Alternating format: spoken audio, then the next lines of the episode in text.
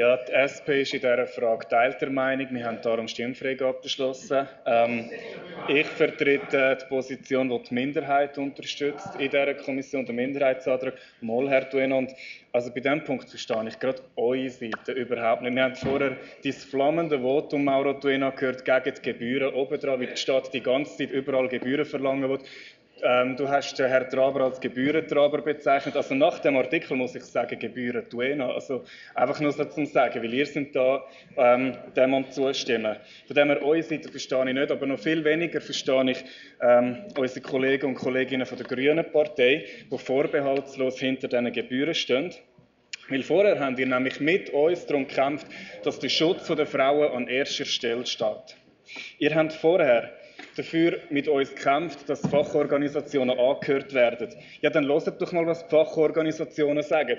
Die Fachorganisationen haben sich vehement gegen die Gebühren für die Nutzung vom öffentlichen Grund ausgesprochen. Gerade darum, weil das den Schutz der Prostituierten gefährden kann. Und ich muss da Alex Recher wirklich zustimmen. Prostitution ist das Gewerbe wie jedes andere. Es soll so legal sein wie jedes andere Gewerbe, ja, aber es ist ganz sicher nicht das Gleiche. Das bräuchten wir ja die ganze Verordnung nicht. Was wir aber wissen, ist, dass Prostitution ein sehr kostensensitives Gewerbe ist. Das heißt, monatlich wiederkehrende Kosten können dazu führen, dass die Prostituierten lieber illegal anschaffen. Und Herr Bourgeois, Sie haben vorher sich wirklich vehement dafür ausgesprochen, dass man ja nicht dafür sorgt ähm, oder dass man es verhindert, dass die Prostituierten in die Illegalität abrutschen. Mit so Gebühren machen wir das eben genau. Wir dürfen einfach auch nicht vergessen, dass es in diesem Land 5000 Opfer von Menschenhandel gibt. Und hinter diesen Opfern von Menschenhandel stehen Zuhälter. Die Zuhälter verlangen ein gewisses Einkommen von den Prostituierten.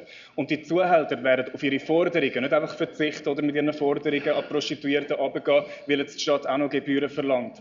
Die, die Forderungen von der, von Zuhälter werden nämlich beibehalten.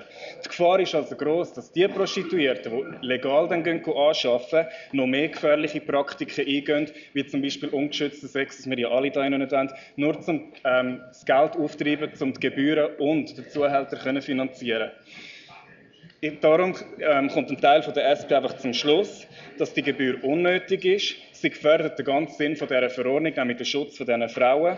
Und ich bitte Sie darum, am Minderheitsantrag zu folgen.